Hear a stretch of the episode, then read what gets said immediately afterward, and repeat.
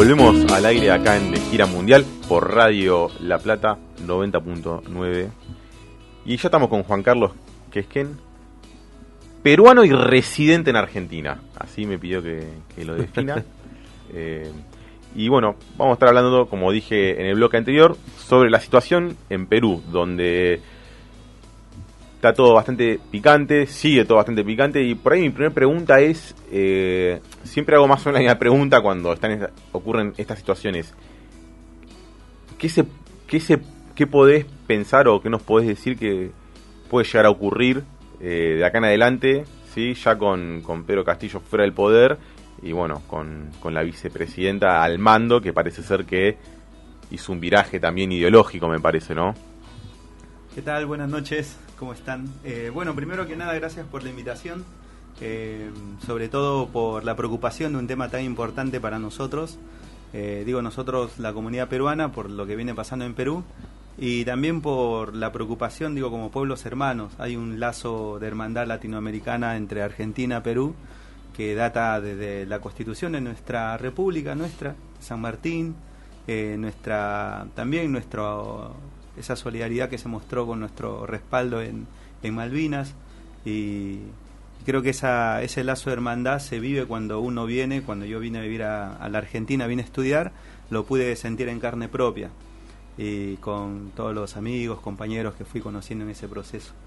Así que este bueno, el, a tu pregunta es bastante compleja poder tener una respuesta única. Creo que es este es muy complicado poder ver, si uno analiza los últimos 20 años de, de la política peruana, ha sido este, han sido años que han habido bastante cimbronazos, no solamente con respecto a las propuestas políticas en términos ideológicos, eh, sino que también este, han habido mucho la población misma se ha a las calles, a defender, a denunciar, se ha movilizado, pero mm, el, lo que estamos viviendo últimamente en esta última parte eh, es básicamente el, el, resultado de, de la implementación de un, de un modelo político eh, que se dio en el año 92 de la mano del el ex dictador Alberto Fujimori.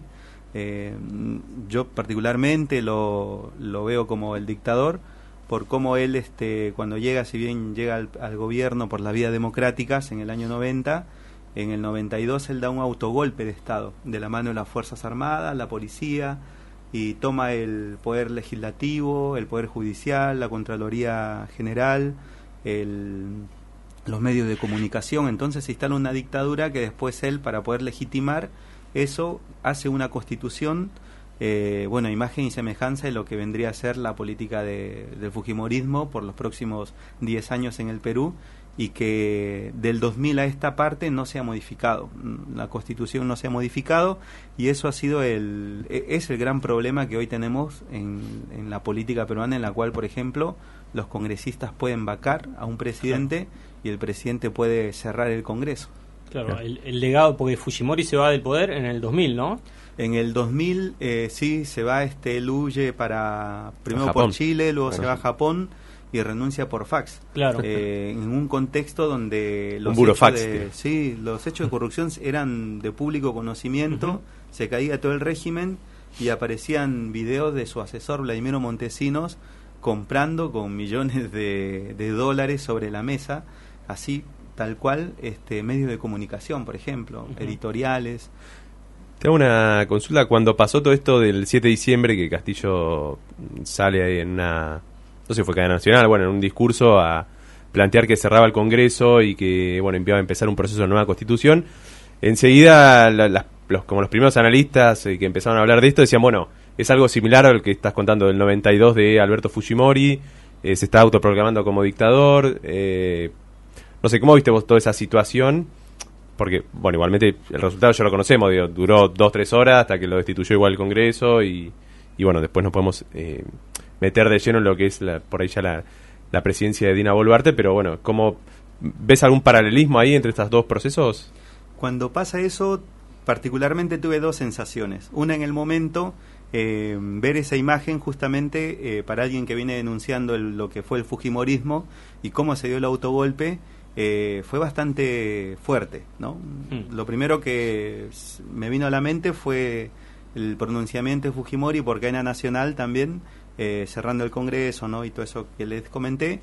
Eh, después uno analiza cómo Castillo eh, hace esto, ¿no? En qué contexto.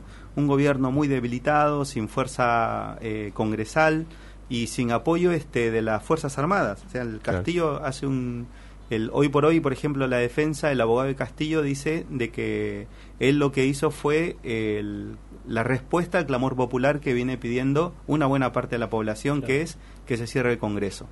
Ahora, eh, bueno, él como presidente eh, tiene que, primero que nada, respetar los, los mecanismos ¿no? este, institucionales para poder llevar adelante eso, que lo puede hacer, pero no en la forma como lo había anunciado él. ¿no? Hay mecanismos, entonces, este, lo, lo que uno hoy puede analizar, eh, ya con este tiempo que ha pasado, es de que fue como un manotazo de ahogado, porque dos, tres horas antes de que, cuatro horas antes de que él haga este anuncio, estaba previsto una sesión en el Parlamento donde se lo iba a vacar.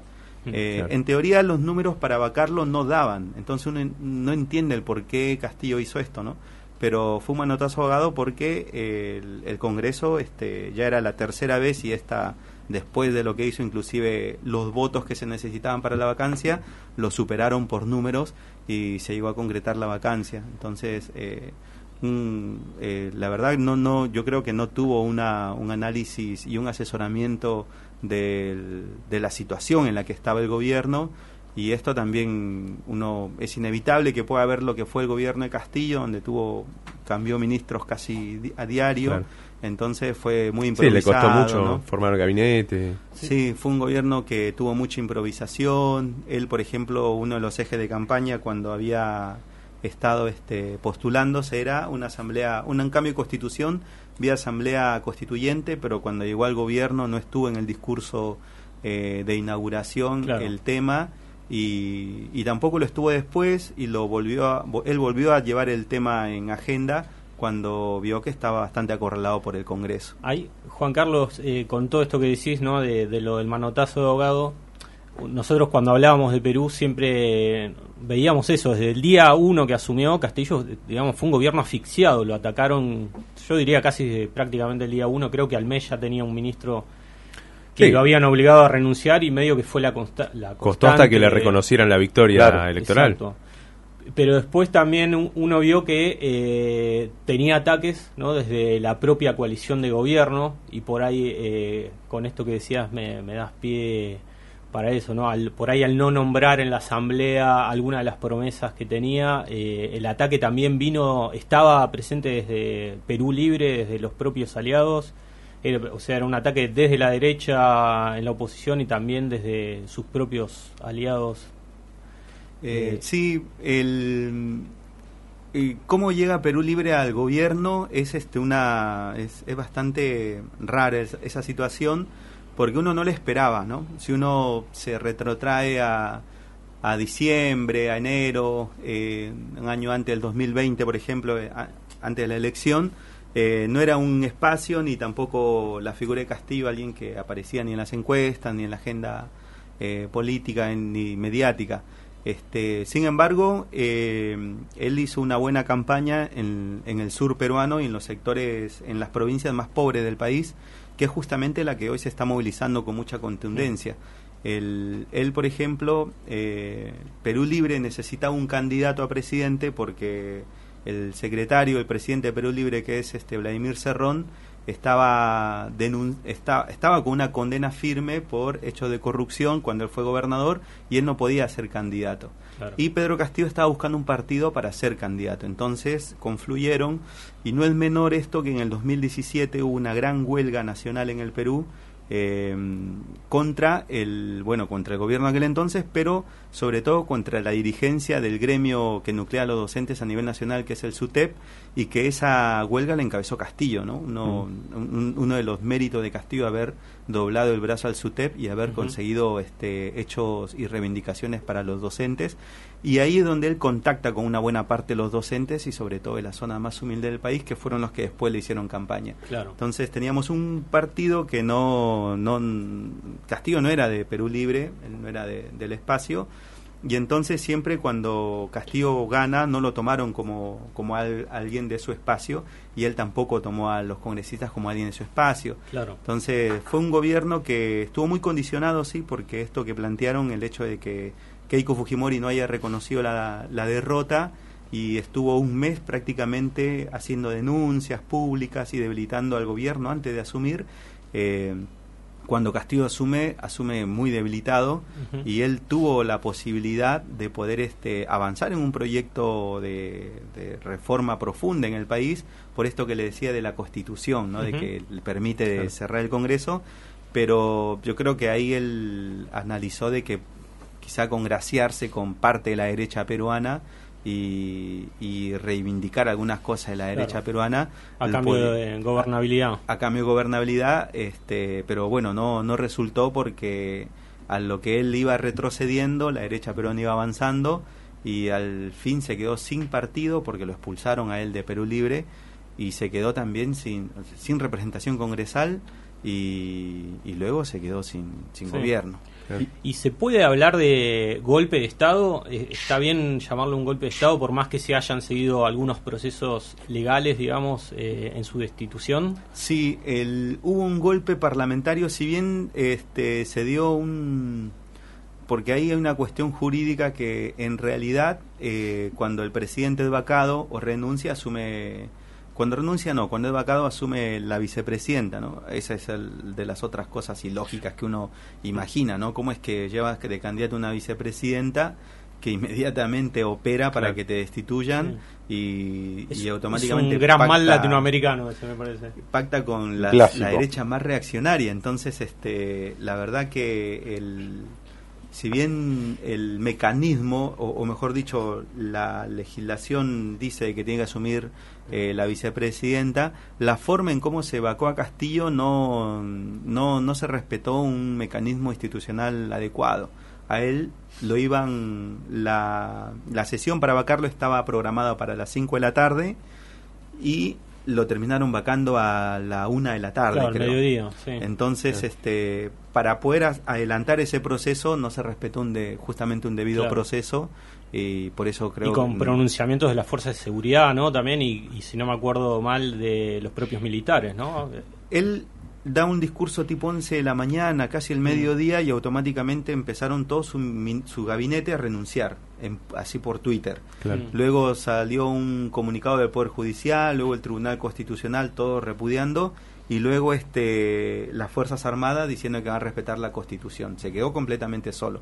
Ahora, el mecanismo de cómo el Congreso da este lo vacan, eh, que incluso después lo tendrían que haber citado él, bueno, ese es la, lo irregular que se dio, por eso es que eh, una de las cosas que nosotros, y particularmente yo planteo, es de que hubo un golpe parlamentario. Claro.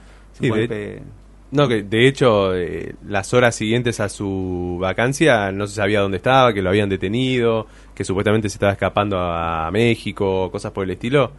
Y hasta que, bueno, salió la foto esa que está en un sillón detenido. Una Sí. foto media extraña también. Sí, la, fue bastante arbitrario, no se respetó Sí. el debido proceso, eh, sobre todo porque hay hechos en, en Perú donde eh, funcionarios, exfuncionarios, han sido este denunci tienen denuncia y además las pruebas están sobre la mesa, pero el trato que ha tenido Castillo ha sido totalmente distinto y Hmm, ahí tiene que claro. ver mucho también con el sesgo eh, racista, discriminatorio que hay este en la en la sociedad peruana. Mm. Lastimosamente somos una sociedad que es, eh, discrimina, que es muy racista. Mm. La presidenta del Congreso, eh, Mari Carmen Alba, por ejemplo, eh, cuando asume Pedro Castillo, eh, ella estuvo en constante confrontación y, y se notaba su, su eh, ella una persona blanca, una persona de apellido, eh, de un de cuna se podría decir aristocrática de- del, país, el desprecio que tenía con, con respecto a Castillo, ¿no? Por su forma de hablar, Sí. por su forma de vestirse con el sombrero, ¿no? Esas cosas. Ese sesgo racista también se puede entender eh, a nivel regiones en el Perú, porque mucho se habló de, eh, de esta clase aristocrática, entre comillas, blanca de Lima, frente a algunos hablaban de una invasión de eh, otras regiones del Perú sobre todo, eh, no sé, algunas regiones en el sur, por ejemplo. Entonces, el conflicto también se puede analizar desde, desde esa arista, ¿no? Sí, y mira, por ejemplo, este cuando se hace la primera Asamblea Constituyente en 1823, después de la independencia del Perú, eh, los llamados, los que fueron a esa asamblea, eran los letrados de aquel entonces. No es que los, los, los, indios, los campesinos, los curacas no, no eran letrados, sabían leer, sabían escribir, pero no fueron este, convocados y solamente fueron los representantes de la oligarquía peruana, que era una pequeña parte, los que armaron la primera constitución. De ahí quedaron afuera los esclavos, los indios, las mujeres, ¿no? Una buena parte de los que habían participado en la revuelta de la independencia, ¿no? La carne de cañón. Eso en todo este tiempo no se ha podido revertir en el Perú. Y, y es preocupante porque hace tres semanas estuvo Amnistía Internacional y estuvo una comisión mm. de solidaridad de la Argentina haciendo entrevistas in situ en los lugares donde ha sido muy fuerte la represión y las conclusiones a las que han llegado es de que ha habido un sesgo racista en la represión, ¿no? O sea, cuando uno dice hay racismo en el Perú desde la, la presidenta del Congreso, Mari Carmen Alba, despreciando al presidente por su carácter, por su origen andino, eso después se puede reflejar en el carácter represivo de las instituciones armadas, en las cuales la vida de los, de, de los comuneros, los campesinos del sur, no valen lo mismo que una vida de alguien que vive en Lima. Carácter represivo que, por lo que leí en el último informe de la ONU, ya se hablaba de 48 muertos y creo que hoy ya superan los 60 muertos, ¿no? Corregime si... Sí, el, son 67 en total, de los cuales 66 eh, son del sur de Perú y una víctima es de Lima. Estamos hablando en tres meses de... Casi tres meses ahora. menos tres meses. 67 muertos por la represión. Sí, ahora de esos 67 personas que han sido víctimas de, de este gobierno, este régimen que está gobernando hoy el Perú, eh, el 80% son de origen andino. En un país donde hoy eh, las comunidades andinas son el 13% y sin embargo son el 80% eh, de los que han muerto, los que han puesto el cuerpo, eh, te da pie a pensar en que claramente en la represión ha habido un sesgo eh, racista, ¿no? Y ni qué decir en el carácter también de la mm. represión, porque hace dos semanas en Juliaca, un lugar donde mataron a 18 personas, por ejemplo, según las necropsias, de las 18 personas, 17 Mm, fueron matadas eh, de frente, o sea, apuntándole al cuerpo y a corta distancia. Diez personas tenían heridas de plomo un fusilamiento. en el tórax, cinco en la cabeza y dos en los pulmones. o sea, si de 17 de 18 personas que mataron, 17 han recibido impacto directo y cuatro por la espalda, eh, y además en los lugares, ¿no? El tórax, el abdomen y en la cabeza quiere decir de que la orden ha sido explícitamente a matar, y a corta distancia.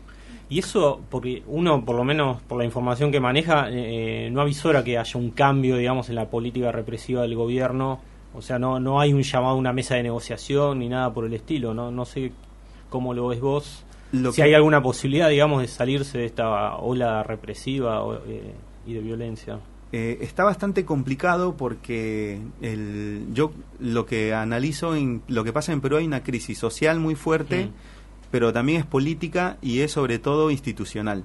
Hay un descreimiento en las instituciones muy fuerte de la, de la población en general. Hoy el Congreso tiene el 6% de, de, de, aprobación, imagínate. Que esto viene ya de larga data, ¿no? Estos 20 años que vos decías. Sí, entonces el por ejemplo, cuando Fujimori dio el, autogolpe de la mano de las Fuerzas Armadas y la policía, del 92 hasta el 2023, no ha habido una reforma institucional muy gran, una reforma en realidad dentro del aparato represivo del Estado. Mm.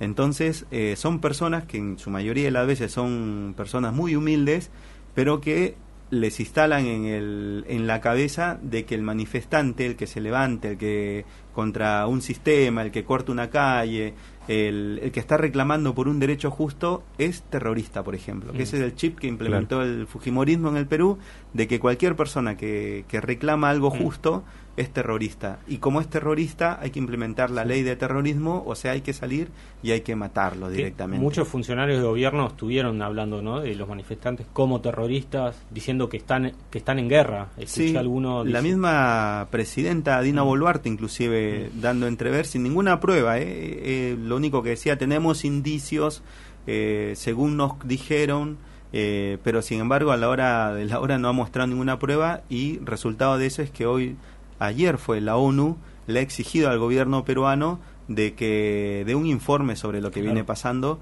porque claramente la, el- la matanza que ha habido no, no ha respetado el, nada directamente, ni la vida de las personas, eh, ni qué decir a, las, a los detenidos que les han, los han tenido en muchos casos eh, sin alimentos, sin poder ir al baño por 24 horas, eh, los han golpeado, mucha gente inclusive no quiere hablar, no quiere denunciar porque los procesos de casi tres meses que se van a cumplir de, de investigación ¿no? sobre el- las matanzas no, no se ha avanzado Claro. en nada. Y el gobierno reconociendo, porque hace poco ha sacado un, una, una, un dinero, han anunciado que se le va a dar un dinero como una reparación a, la, a los familiares de las víctimas. O sea, el gobierno reconoce de que ha habido un que hay un hay un claramente una violación de los derechos humanos en el Perú y sin embargo en la vía judicial no no se avanza y esto también tiene que ver porque hoy por hoy en el Perú hay no solamente un golpe parlamentario sino que hay un régimen dictatorial eh, nosotros yo yo lo digo régimen dictatorial porque no necesariamente una dictadura llega por la fuerza puede llegar por la vía democrática, pero después la persona se convierte en un tirano o una tirana y ejerce un gobierno dictatorial. Hoy. Dina Boluarte, en complicidad con los medios hegemónicos de comunicación en el Perú, está implementando una dictadura. Y, y hay un, un hecho muy importante que no es menor, porque lo había planteado el tema de la, de la constitución del 93 de Perú, que es con la que hoy nos regimos, que no es solamente una constitución que rige la vida de las personas, sino que tiene un peso económico muy fuerte. Por ejemplo, el- la constitución peruana eh, condena los monopolios, ¿sí? dicen que está mal, pero en ninguna parte de la constitución la sanciona, o sea, es lo mismo que nada, Claro. es letra muerta. Y, por ejemplo, en el Perú el 80% de la prensa escrita, radial y radiofónica está en un solo grupo concentrado. Claro. El otro 20% no está distribuido, también está concentrado en otros grupos. Entonces hay un- una, una convivencia entre el Parlamento, el Ejecutivo, los medios de comunicación y el Poder Judicial que han tomado por asalto el, el país por completo. ¿no? La gente hoy se está movilizando, estamos haciendo denuncias por todo lado, pero todo indica de que ellos no quieren, a pesar del, del repudio que, que ha generado, no quieren dejar el poder. Juan- Carlos, hago una pregunta respecto a Dina Boluarte. ¿Qué rol cumple en la política ella eh, de Perú? O sea, ¿es un rol importante? Eh, ¿Llega como una desconocida, más allá de que fue candidata a vicepresidenta, ¿no? Eh, ¿Se sabía que era tenía este perfil autoritario como el que está describiendo vos? Eh, tengo esa, esa pregunta. Sí, muy poco se conoce de ella. Fue eh, funcionaria eh, administrativa en un organismo que sería acá como el Registro Nacional de las Personas. Allá es este la RENIET. Eh, trabajó un buen tiempo en el Estado. Eh, inclusive ella en campaña hizo una campaña de defensa férrea co- a- sobre Pedro Castillo y dijo que no iba que lo iba a apoyar en todo momento y que si ya lo vacaban ella también se iba. Pero después de antes de la vacancia ella había tenido unas denuncias en el Congreso eh, que le habían hecho unos congresistas porque siendo ya ministra ella fue ministra de creo que desarrollo social me parece tiene un término de inclusión. Este había hecho una había firmado algunos contratos con un club que eh, no lo podía haber hecho por ejemplo. Entonces este el Congreso la denuncia la iban a desaforar pero justo este días antes de saber que iban a vacar a Pedro Castillo le sacan la denuncia. Que lo que uno puede pensar de eso es que hubo un pacto entre el Congreso una parte de los congresistas muy grande Dina Boluarte le sacaron la denuncia y decía que iba a asumir. Ella asumió. Inmediatamente eh, la gente se moviliza, la respuesta del Estado fue reprimir, mataron gente. Eh, y ella ahí esto eh, son este, algunas especulaciones que, se dice de, su entorno que le aconsejaron de que renuncie, pero ya para ese entonces la fiscal de la nación de Perú ya le había interpuesto y una denuncia. Ah. Entonces, este, si ella renunciaba, lo que se especula, eh, que podría inmediatamente haber ido presa, entonces Bien. ha habido una presión de la derecha peruana para que ella no, no, no renuncie, eh, porque si no, esta automáticamente se iba presa. Ahora, eh, uno analiza esa situación y dice, bueno, el, entonces para lo que vino después tendrías que haber por lo menos bajado un cambio y no seguir este, terruqueando a, lo, a los manifestantes, ¿no? Eh, ¿Qué es lo que pasa después de las primeras víctimas que se dan en Ayacucho, en Puno, en Juliaca, en el sur de Perú? Ella continuó con la orden de, de, de represiva, inclusive a, decretó el estado de sitio y a lo que fue la policía en las calles le sumó al ejército. Claro. Entonces ahí uno dice, bueno, él, él claramente tiene un, una mirada que, que es... Eh, no, no, no, es solamente la derecha peruana, sino ella también de que cree de que la, la única solución es mantenerse en el poder, uh -huh. sea como sea, evitar cualquier tipo de, de, juicio que lo pueda caer encima, que seguramente le va a caer, el, o sea, el, algo que, que creo de que la justicia tarda a veces y tarda mucho, pero llega. Sea, nosotros, por ejemplo, cuando Fujimori se, se va del gobierno, eh, logramos de que se, se, lo extradite, logramos de que se lo juzgue eh, y hoy está pagando prisión eh, por crímenes de lesa humanidad. Uh -huh. Creemos de que con Dina Boluarte va a pasar, más allá de que se escude en el gobierno, que quiera estar hasta 2026, en un momento va a dejar el gobierno y, sí, y en Perú o de afuera vamos a impulsar este denuncias internacionales porque lo que ha hecho no queremos que quede impune. Sumarle eso, que el pueblo tampoco se desmovilizó, ¿no? Hay acciones dentro de Perú y desde fuera de Perú. Vos eh, entiendo que integrás el Comité de Solidaridad con el Pueblo Peruano, es el sí. ah, que están realizando distintas acciones. Eh, a principios de febrero hicieron una movilización al consulado peruano acá en La Plata, ¿no? Sí, ahí este, algo de lo que nosotros vimos es de que el, particularmente yo me estaba informando mucho lo que pasaba en Perú por amigos periodistas uh -huh. que están allá que trabajan en medios alternativos y sobre todo por la prensa internacional la claro. prensa peruana uno leía y era cada barbaridad de las cosas que escribían y este y empezamos a hacer distintas actividades en, en, en, en articulación con otros espacios en el mundo. Empezamos, bueno, se hizo en Argentina, se ha hecho en España, en Madrid, se ha hecho en Barcelona, ahora se está haciendo en Suiza, en Estados Unidos. Se hace en distintos lugares y esto lo que ha generado eh, es de que el gobierno, por ejemplo, tenga que salir a dar explicaciones claro. eh, del, de lo que viene pasando. La claro. canciller este, Gervasi emitió un comunicado interno, esto se filtró por un, unos periodistas, a, a, los distintos organismos de Perú en el exterior, que son algo de 135 entre embajadas y consulados, donde se les obliga a los cónsules a tomar y a los embajadores a tomar postura con respecto a lo que viene pasando. Que contacten periodistas, influencers, todos los medios de comunicación y que les informen de que en el Perú no hay una dictadura. Bueno, esto acataron 10 10 organismos nada más de 135 y eso ha sido una preocupación para el gobierno y tener que salir a dar explicaciones. Claro. Ya han, se han manifestado el, el, Parlamento Europeo, España, por ejemplo, ha dejado de, de venderle armas represivas eh, al Perú porque el, el, por estas denuncias que se claro. están haciendo, Amnistía Internacional se ha manifestado. Eh, México, Chile, sí. eh, Bolivia, que con Colombia, México hubo sí. bastantes chisporroteos también, ¿no? Eh, por esto. Sí, sí, algo de que nosotros creemos de que, y arranqué la entrevista hablando de la solidaridad del pueblo mm. peruano-argentino, porque, por ejemplo, como Albina nosotros teníamos claridad como pueblo de que ante el, el invasor imperialista no teníamos más que hacer que apoyar a la, al, al, al, pueblo argentino. Uh -huh ¿no? luchando contra, contra el imperio. Y hoy lo que nosotros queremos de, del gobierno argentino es también apelando a esa solidaridad de que tome postura y que repudien lo que viene pasando en el Perú, como lo han hecho los distintos gobiernos de Latinoamérica, porque también estamos convencidos de que la hermandad no es solamente algo declamatorio, sino que es algo que se tiene que dar en la práctica. Concreto, acciones concretas. Tal cual, y sobre todo porque esto nos viene doliendo mucho a nosotros como comunidad sea, el hecho de que hayan muerto, hayan matado 67 personas, el, el gobierno metió tanques a, la Universidad Nacional Mayor de San Marcos, eh, está deteniendo a, luchadores, campesinos, a manifestantes sin ningún tipo de, de, este motivo, ¿no? no hay ninguna causa. En la San Marcos entraron, detuvieron 130 personas y ninguna persona quedó con una causa. O mm. sea, claramente fue un hecho de amedrentamiento, nada más, para meter miedo y asustar. ¿no?